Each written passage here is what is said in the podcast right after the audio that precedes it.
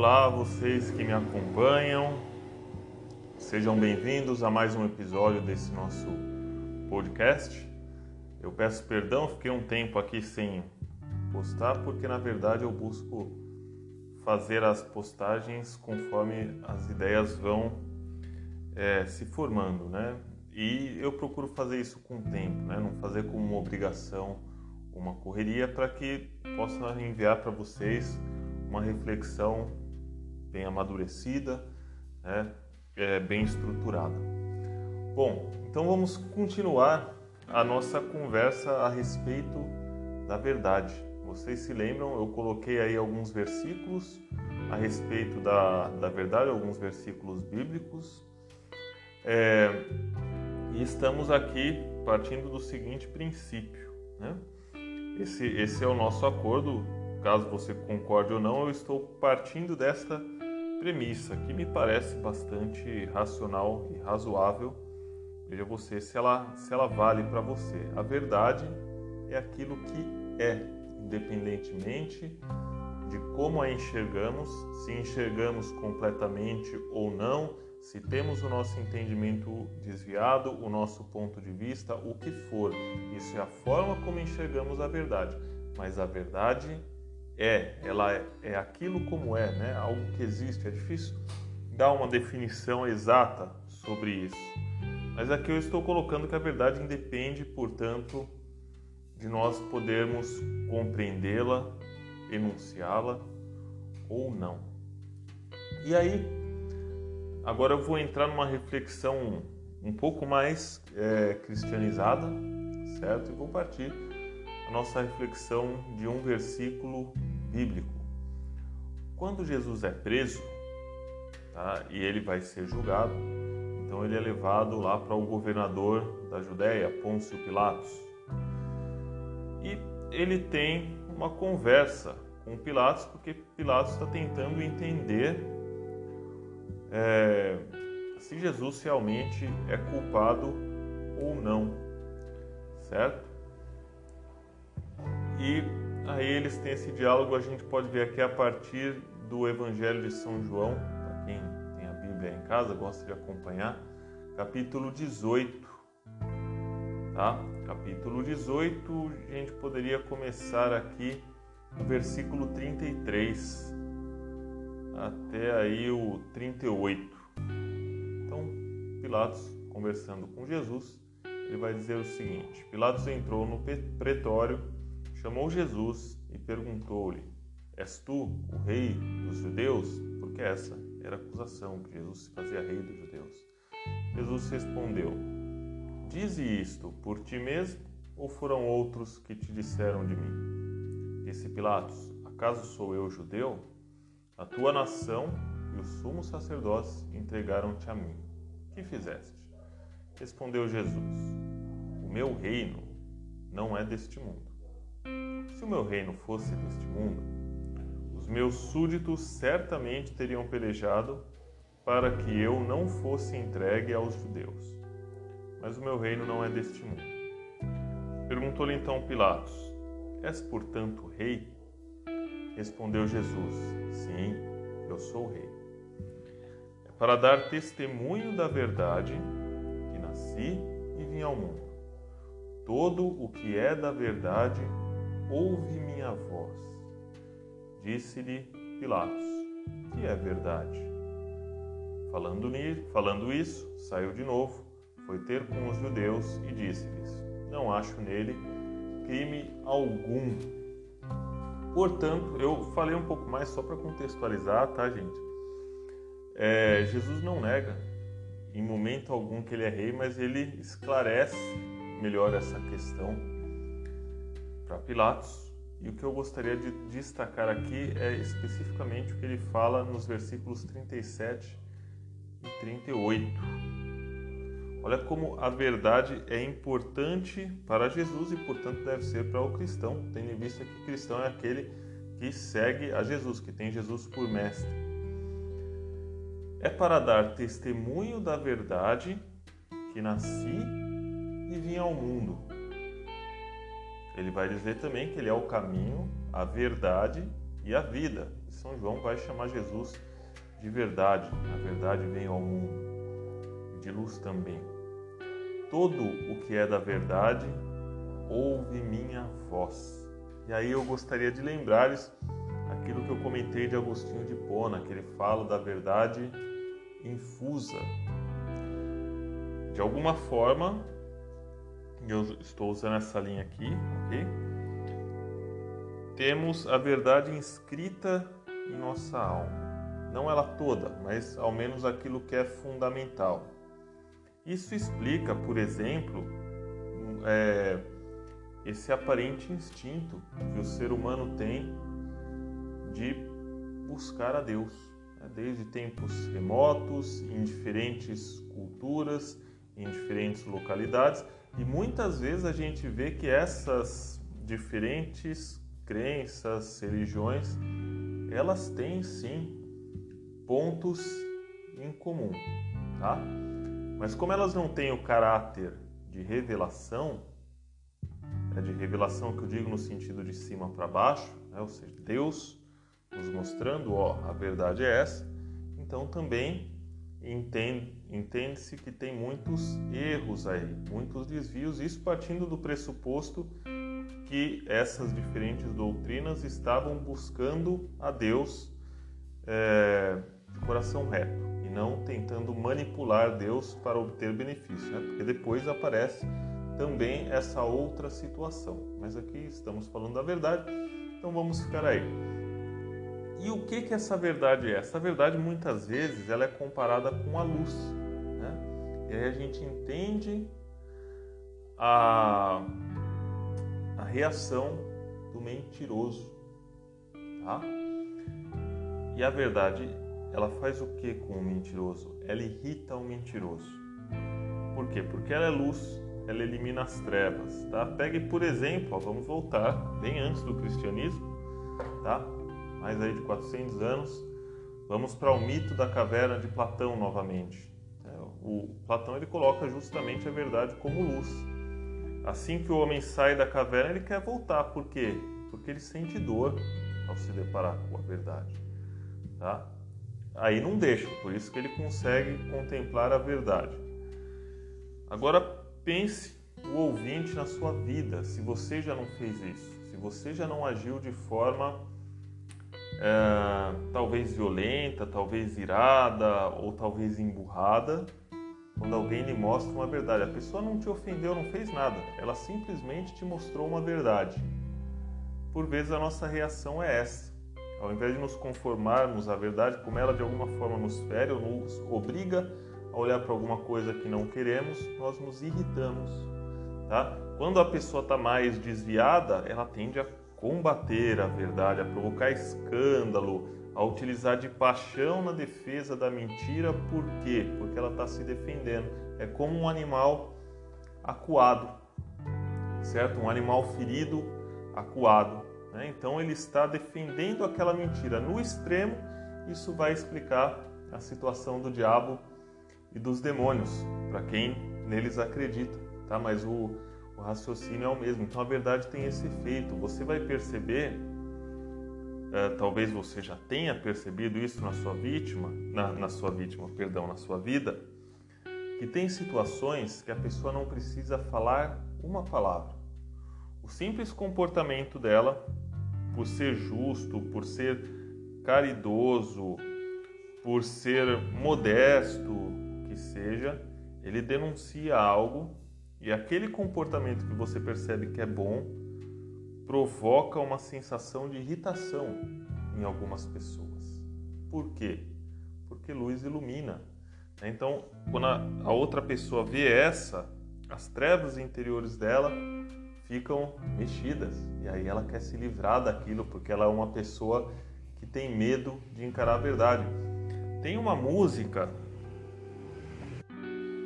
uma música de Joan Osborne, One of Us, aquela que fala, traduzindo para português, e se Deus fosse um de nós, né? e coloca como se Deus estivesse no meio da nossa situação do dia a dia, nos ônibus, perdido, procurando sua casa. Em algum momento ela fala assim: olha, se você visse Deus, você teria que admitir uma série de coisas, que os profetas estavam certos, você teria que seguir os mandamentos. É mais ou menos esse o raciocínio dela.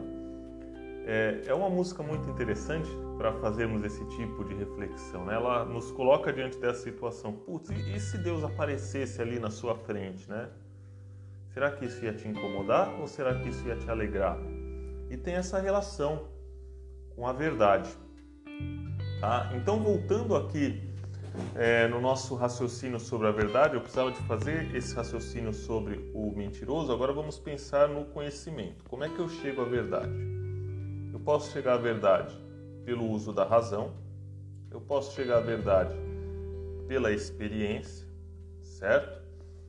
E para os teólogos, para o, especialmente vou dizer aqui dos teólogos cristãos, porque eu não conheço de outras religiões, Tá? Nós temos a situação do conhecimento infuso, que é aquele conhecimento inscrito em nossa alma que nos dá a noção de Deus existe, de eu sou ser humano, algo mais grandioso aí que o restante da criação, e que também nos dá a noção de certo e errado, bom e mal, certo?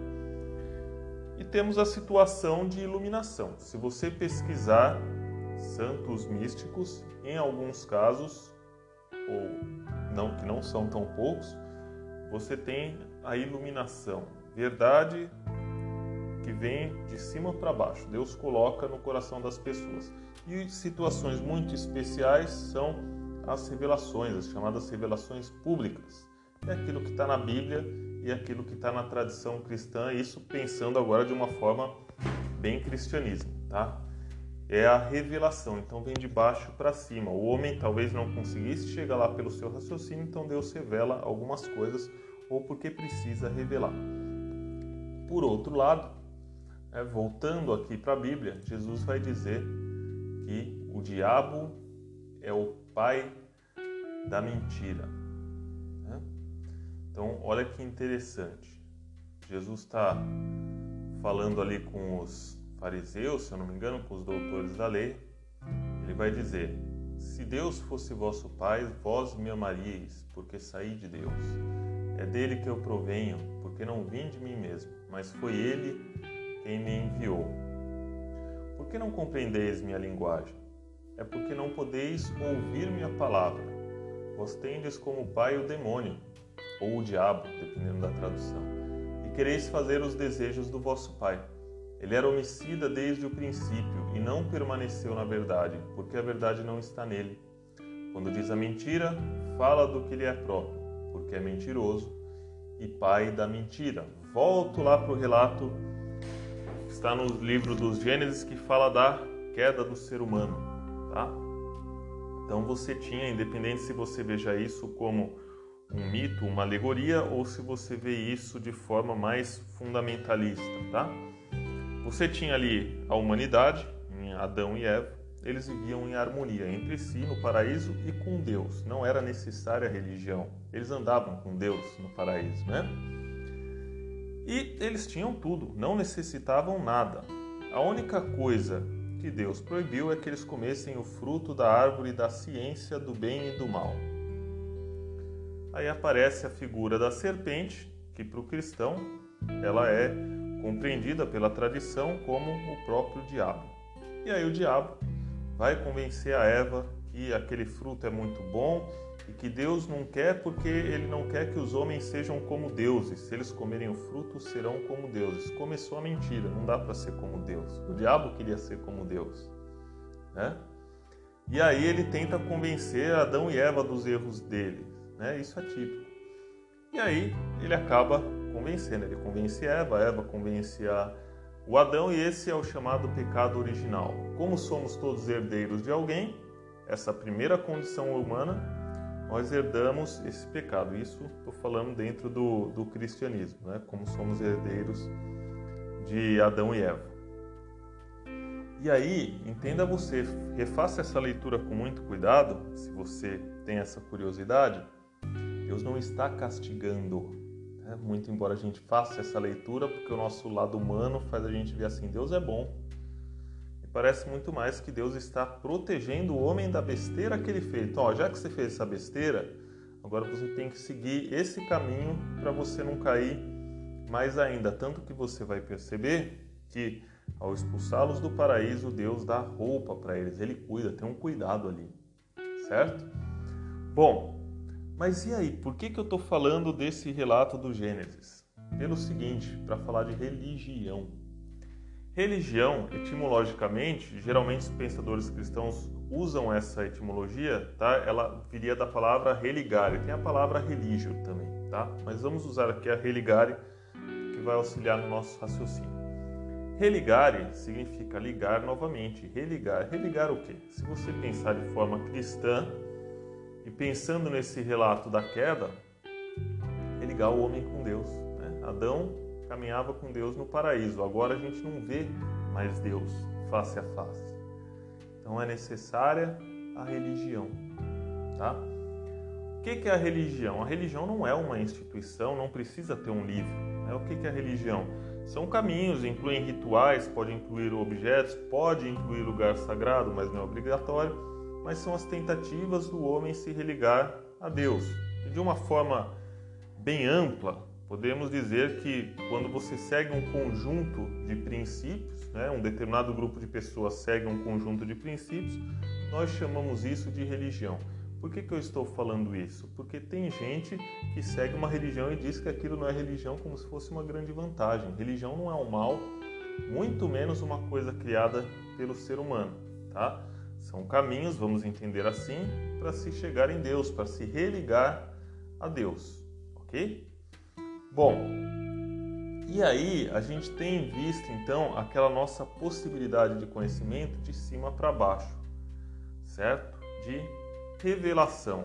Portanto, acompanhe o leitor, o leitor, o ouvinte, veja se, se é lógico, né? Podemos entender que se há revelação, há uma religião que está mais próxima da verdade que as demais, certo? Ou que é o caminho apresentado por Deus. Ou então você tira essa questão da revelação. Se há revelação, provavelmente, né, Deus não vai se contradizer. Ele não vai dizer o caminho é esse, não, é esse outro aqui, tá? Então também tem essa situação. E a gente tem que lembrar que Deus, pelo menos na concepção da maioria das religiões, não erra. Quem erra somos nós, certo? Então, vamos utilizar essa, essas premissas. Podemos entender também a religião como caminho que vários caminhos levem ao mesmo lugar, assim como acontece. Eu quero chegar no shopping, eu posso seguir diferentes rotas. Tem uma que é a mais adequada, com certeza. Tem outras que eu meio que dei uma perdida, desviei o caminho, ou porque da minha casa é melhor, enfim. Agora, se eu for na contramão no sentido oposto, eu nunca vou chegar no shopping, né? Vou morrer afogado no oceano tentando dar volta no mundo. Tá? Então, se eu for no sentido oposto, eu não chego lá. Por que, que eu estou dizendo isso? Porque com todos esses conceitos, né? então, é, em algum momento eles têm que apontar para uma mesma direção para serem verdadeiros. Agora, se você tem religiões que apontam verdades completamente contraditórias, para você ser uma pessoa coerente, você tem que escolher uma. Se você acha que deve escolher alguma para entrar em contato com Deus, se você acha que tem essa situação de revelação e tudo mais. Por que, que eu estou dizendo isso? Porque hoje a gente tem uma mania de dizer assim: ai, todos os caminhos levam a Deus, Deus está em todos os lugares e coisas do tipo, e religião self-service. Vou, vou chegar nisso. O que é self-service? Você vai lá e pega o que lhe agrada. O que não lhe agrada, você não pega, né? Então você pega um pouquinho de cada comida, faz aquela mistureba toda e tal. Muito bom na hora do almoço, né? Mas se você pensar que religião são caminhos para seguir a Deus, você não vai chegar em lugar nenhum, né? Porque cada hora você está tomando um caminho diferente e nunca você está seguindo por um caminho até o destino que você pretende chegar. Então, por exemplo, é, vamos pegar aqui algumas questões que às vezes são debatidas e são vistas de formas diferentes na religião. não é possível Jesus ser Deus e não ser Deus. Então, se a religião que fala, ou as religiões que falam que Deus, que Jesus é Deus, são verdadeiras, obrigatoriamente as que dizem que Jesus não é Deus são falsas, muito embora elas possam trazer alguma coisa de verdade. Ou Jesus fundou uma igreja e deu autoridade para pessoas específicas, ou não. Ou ele disse: ah, não, todo mundo que acreditar em mim vai para o céu. Ou há um Deus único, ou há vários. Então, algumas coisas são irreconciliáveis, tá? Então, não dá para a gente ficar nessa coisa de, ah, eu vou aceitar todas as religiões porque cada um tem a sua. Você aceita o direito de todas as pessoas escolherem suas religiões e respeita. Ótimo, isso você faz. Todo mundo tem direito de escolher o caminho que quer, inclusive a contramão. Né? A pessoa quer, problema dela, a vida é dela, o carro é dela, vai no sentido que ela quiser, você respeita, tá? Mas você não precisa de respeitar todas as afirmações, porque senão você vai estar desrespeitando a sua. Se você respeitar todas as ideologias, todas as religiões, você vai acabar desrespeitando a sua. Porque tem ideologias, tem religiões que elas vão bater de frente com a sua. Certo? Bom, e como é que eu, diante de afirmações contraditórias, como é que eu vou me decidir? Bom, existem algumas formas. Eu posso usar a razão, esse é um bom caminho, mas tem que ser a razão reta. Cuidado para não ser a razão que lhe favorece, ou a razão apaixonada, ou a razão da maioria. Isso não é razão, certo? Isso é você satisfazer suas carências, seus afetos. Outro caminho é a fé, e aí você pode exercitá-la, certo? Outro caminho é a autoridade, que não deixa de ser a fé em uma pessoa, em um grupo de pessoas ou em uma posição, tá? Mas essa fé, por exemplo, é, tem certo assunto ali na doutrina que eu não confio, mas o Papa disse tal coisa, outra pessoa disse outra coisa. Ah, eu boto mais fé no que o Papa diz. Então é um critério de autoridade. E eu posso usar um critério de tradição, a minha religião sempre ensinou assim através das gerações e vai continuar assim, porque eu não entendo que religião, que conhecimento revelado seja mutável. E aí eu estou falando eu mesmo, né? Se o conhecimento foi revelado por Deus, ele é verdade. Se ele já foi trazido como verdade pronta, ele não é mutável. Ele pode ser aprofundado, ele pode ser melhor compreendido. E as situações da geração atual, elas, terão, elas podem ser adaptadas de uma forma ou de outra dentro daquela verdade. Mas a verdade não muda.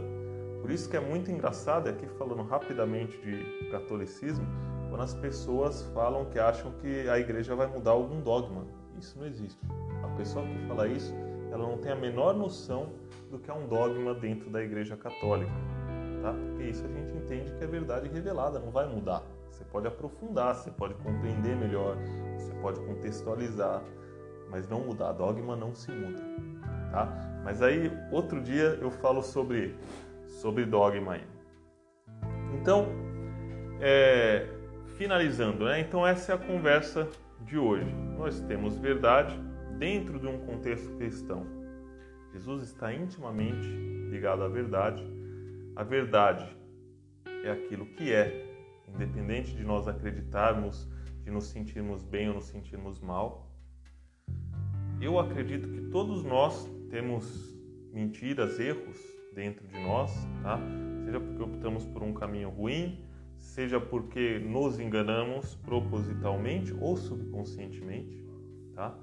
Eu acho que, que isso tem um pouco em todo mundo e encarar a verdade muitas vezes é doloroso, tá? Mas é melhor do que viver na mentira. Penso dessa forma. E aí nós temos as formas de chegarmos à verdade: razão, fé, autoridade, tradição. Ah, esqueci de um detalhe muito importante: consciência. Tá? Consciência. A sua consciência ela tende a lhe dar dicas sobre a verdade, não sobre verdade factual, mas sobre bem e mal, né? sobre caminhos para se chegar a Deus, sobre o seu caminho, a sua consciência tende a dizer isso. Sobre se você agiu de forma errada, né, cristamente falando, se você cometeu um pecado, e assim por diante. E nem tudo que reluz é ouro, né? Vamos usar um, um ditado popular. É, a visão de adulto, né, gente? Não dá para ficar querendo agradar todo mundo o tempo todo. Olha para Cristo. Se você é cristão, olha para Cristo. Verdade não se nega para agradar os outros. É claro que tem formas e momentos de se falar a verdade, tá? ela pode vir em doses cavalares ou em doses terapêuticas conforme a situação. Aí você está aplicando né, piedade, compreensão, empatia, porque as situações são diferentes, as histórias de vida são diferentes, mas não se muda a verdade para o outro se sentir bem. Tá? Pelo menos eu penso assim, eu entendo que cristão deveria pensar assim, né? Mas aí eu deixo a reflexão para você. A ideia aqui hoje é fazer esse apanhado geral sobre verdade e religião, ok? Até a próxima, valeu!